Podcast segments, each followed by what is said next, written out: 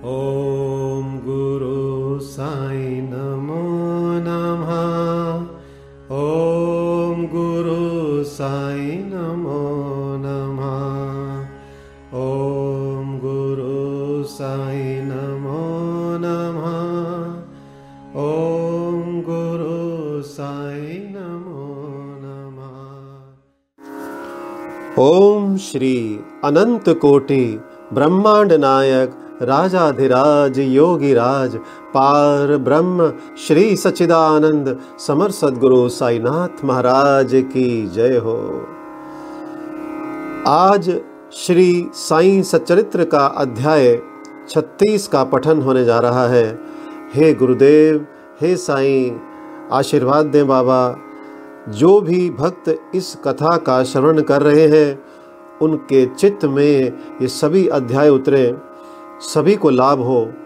आइए हम अध्याय 36 शुरू करते हैं। आश्चर्यजनक कथाएँ। गोवा के दो सज्जन, दूसरा श्रीमती औरंगाबादकर। इस अध्याय में गोवा के दो महानुभवों और श्रीमती औरंगाबादकर की अद्भुत कथाओं का वर्णन है गोवा के दो महानुभव। एक समय गोवा से दो महानुभव श्री साईं बाबा के दर्शनार्थ शिरडी आए उन्होंने आकर उन्हें नमस्कार किया। यद्यपि वे दोनों एक साथ ही आए थे, फिर भी बाबा ने केवल एक ही व्यक्ति से पंद्रह रुपये दक्षिणा मांगी, जो उन्हें आदर सहित दे दी गई। दूसरा व्यक्ति भी उन्हें सहर्ष पैंतीस रुपये दक्षिणा देने लगा तो उन्होंने उसकी दक्षिणा लेना अस्वीकार कर दिया। लोगों को बड़ा आश्चर्य हुआ। उस समय श्यामा भी वहाँ उपस्थित थे। उन्होंने कहा कि, देवा, ये क्या ये दोनों एक साथ ही तो आए हैं। इनमें से एक की दक्षिणा तो आप स्वीकार करते हैं और दूसरा जो अपनी इच्छा से भेंट दे रहा है, उसे अस्वीकार कर रहे हैं। ये भेद क्यों? तब बाबा ने उत्तर दिया कि श्यामा, तुम नादान हो। मैं किसी से कभी कुछ नहीं लेता। यहाँ तो मस्जिद माई ही अपना ऋण मांगती है और इसलिए देने वाला अपना ऋण चुकता कर मुक्त हो जाता है। क्या मेरे कोई घर, संपत्ति या बाल बच्चे हैं जिनके लिए मुझे चिंता हो? मुझे तो किसी वस्तु की आवश्यकता ही नहीं है। मैं तो सदा स्वतंत्र हूँ। ऋण, शत्रुता तथा हत्या इन सब का प्राश्चित अवश्य करना पड़ता है और इनसे किसी प्रकार भी छुटकारा संभव नहीं है। अपने जीवन के पूर्वार्ध में ये महाशय निर्धन थे। इन्होंने ईश्वर से प्रतिज्ञा की कि यदि मुझे नौकरी मिल गई तो मैं एक माह का वेतन तुम्हें अर्पण करूँगा। इन्हें पंद्रह रुपये माहवार की एक नौकरी मिल गई। फिर उत्तरोत्तर उन्नति होते होते तीस, साठ, सौ, फिर दो सौ और अंत में सात सौ रुपये तक मासिक वेतन हो गया। परंतु समृद्धि पाकर ये अपना वचन भूल गए और उसे पूरा ना कर सके।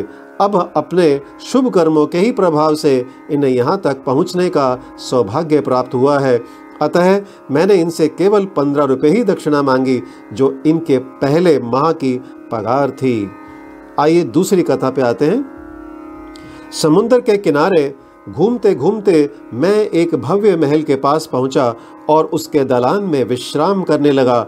उस महल के ब्राह्मण स्वामी ने मेरा यथोचित स्वागत कर मुझे बढ़िया स्वादिष्ट भोज्य पदार्थ खाने को दिए। भोजन के उपरांत उसने मुझे अलमारी के समीप एक स्वच्छ स्थान शयन के लिए बतला दिया और मैं वहीं सो गया। जब मैं प्रगाढ़ निंद्रा में था तो उस व्यक्ति ने पत्थर खिसकाकर दीवार में सेंध डाली और उसके द्वारा भीतर घुसकर उसने मेरा खीसा कतर लिया।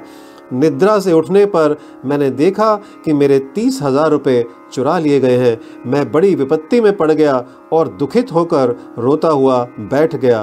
केवल नोट ही नोट चुरा लिए थे।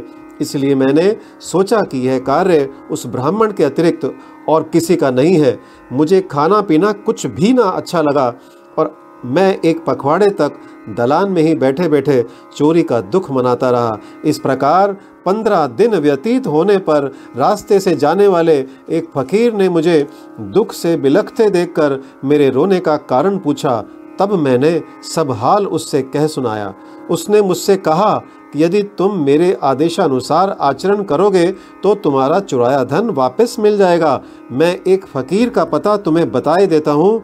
तुम उसकी शरण में जाओ और उसकी कृपा से तुम्हें तुम्हारा धन पुनः मिल जाएगा।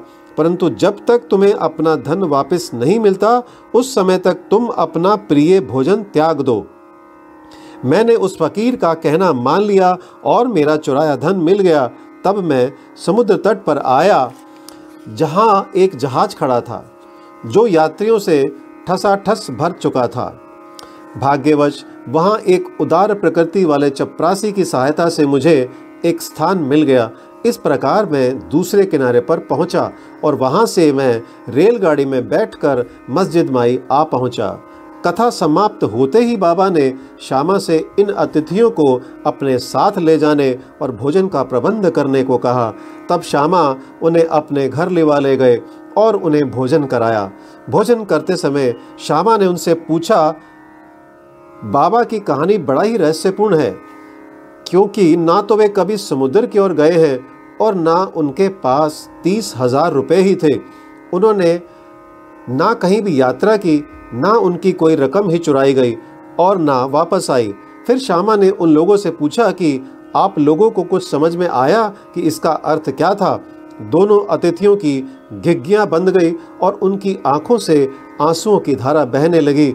उन्होंने रोते रोते कहा कि, बाबा तो सर्वव्यापी, अनंत और पर ब्रह्म स्वरूप हैं। जो कथा उन्होंने कही है, वह बिल्कुल हमारी ही कहानी है और वह मेरे ऊपर बीत चुकी है। ये महान आश्चर्य है कि उन्हें ये सब कैसे ज्ञात हो गया। भोजन के उपरांत हम इसका पूर्ण विवरण आपको सुनाएँगे। भोजन के पश्चात पान खाते हुए उन्होंने अपनी कथा सुनाना प्रारंभ कर दिया। उनमें से एक कहने लगा, घाट में एक पहाड़ी स्थान पर हमारा निवास स्थान है। मैं अपने जीवन निर्वाह के लिए नौकरी ढूँढने गोवा आया था। तब मैंने भगवान दत्तात्रेय को वचन दिया था कि यदि मुझे नौकरी मिल गई तो मैं तुम्हें एक माह की पगार भेंट चढ़ाऊँगा। उनकी कृपा से मुझे पंद्रह रुपये मासिक की नौकरी मिल गई। और जैसा कि बाबा ने कहा कि उसी प्रकार मेरी उन्नति हुई। मैं अपना वचन बिल्कुल भूल गया था। बाबा ने उसकी स्मृति दिलाई और मुझसे पंद्रह रुपये वसूल कर लिए। आप लोग इसे दक्षिणा ना समझें। यह तो एक पुराने ऋण का भुगतान है। दीर्घ काल से भूली हुई प्रतिज्ञा आज पूर्ण हुई है। शिक्षा। यथार्थ में बाबा ने कभी किसी से पैसा नहीं मांगा और ना ही अपने भक्तों को ही मांगने दिया। वे आध्यात्मिक उन्नति में कंचन को बाधक समझते थे और भक्तों को उसके पास से सदैव बचाते रहते थे। भगत महालसापति इसके उदाहरण स्वरूप हैं। वे बहुत निर्धन थे और बड़ी कठिनाई से ही अपना जीवन बिताते थे।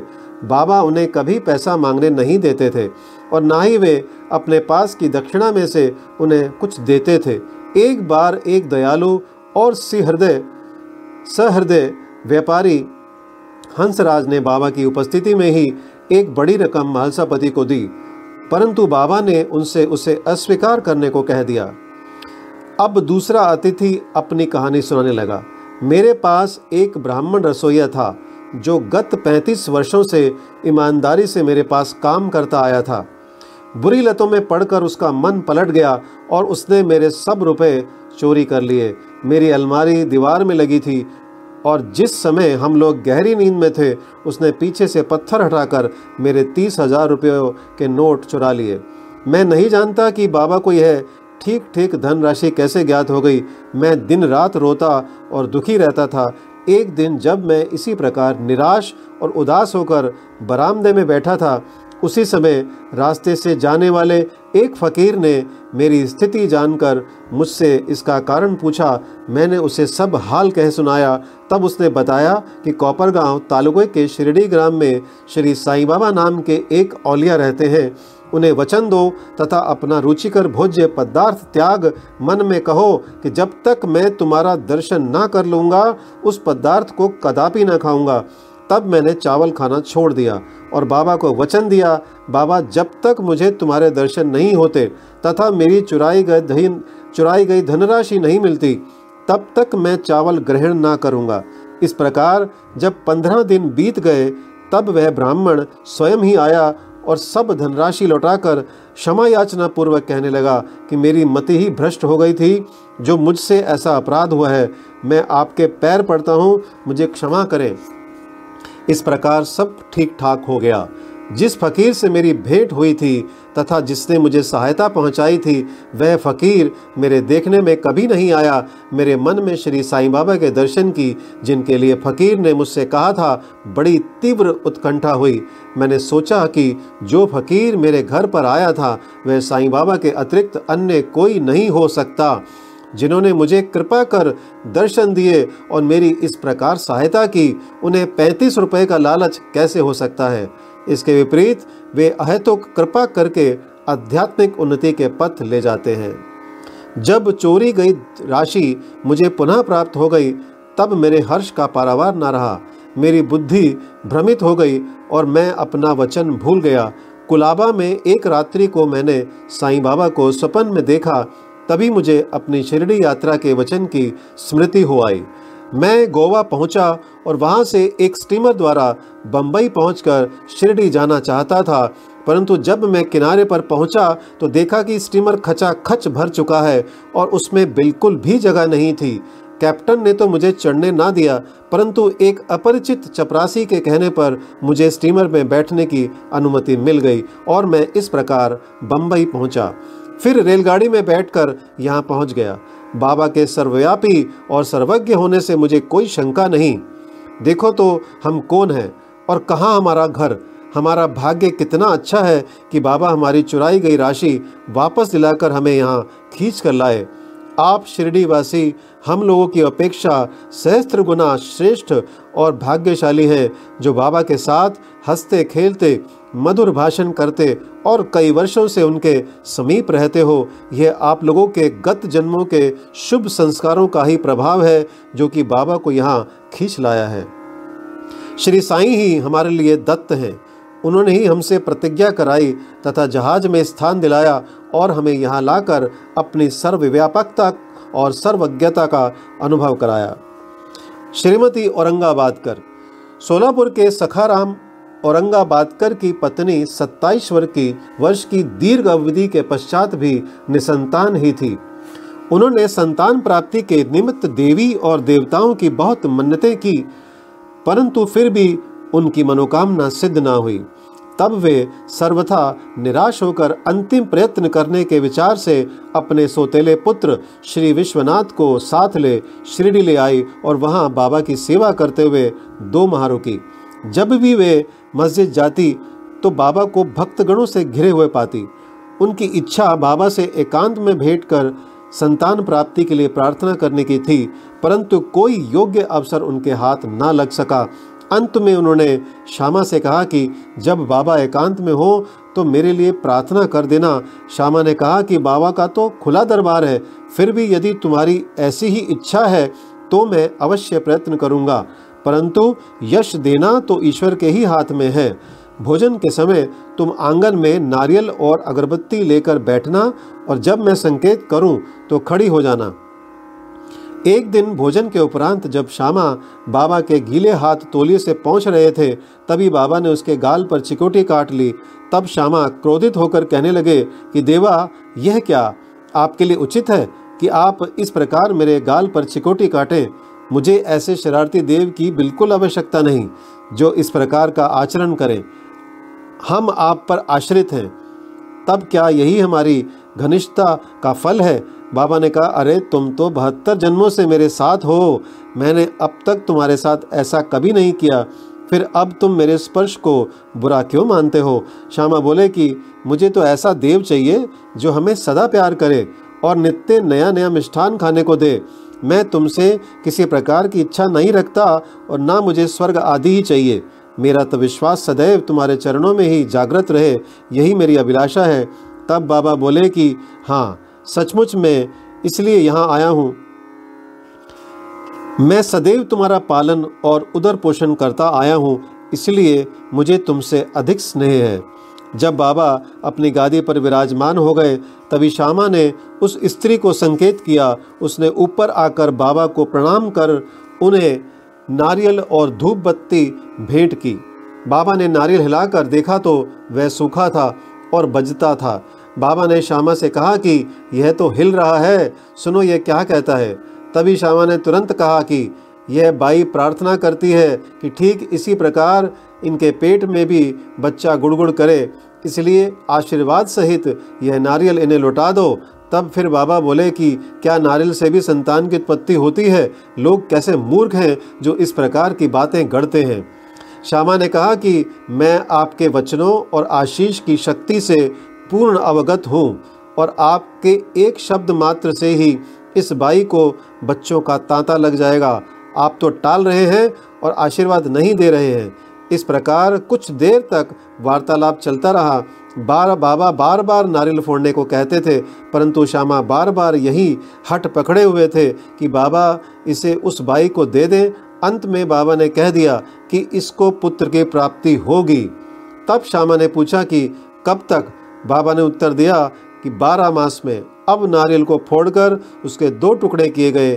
एक भाग तो उन दोनों ने खाया और दूसरा भाग उस स्त्री को दिया।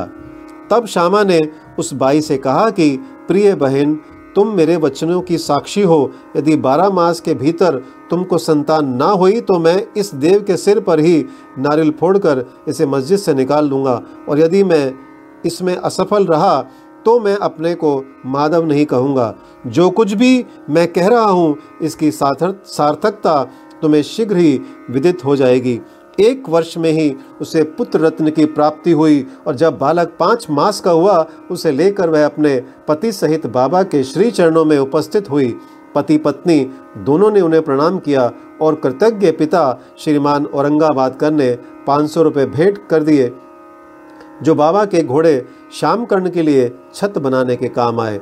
श्री सदगुरु साईनाथ परणमस्तु शुभम भवतु, ओम साई राम